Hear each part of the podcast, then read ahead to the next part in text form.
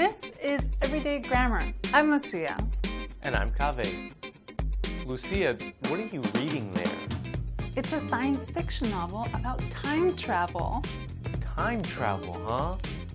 Does it have anything in there about time clauses? Well, I'm not sure, but I can check. A clause is a group of words that has a subject and a verb. A time clause introduces the clause with a word such as before or after.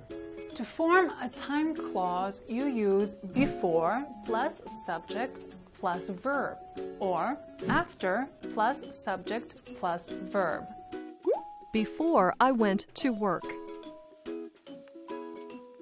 After we finished our project. A time clause can follow a main clause or be in front of a main clause. Before I went to work, I ate breakfast.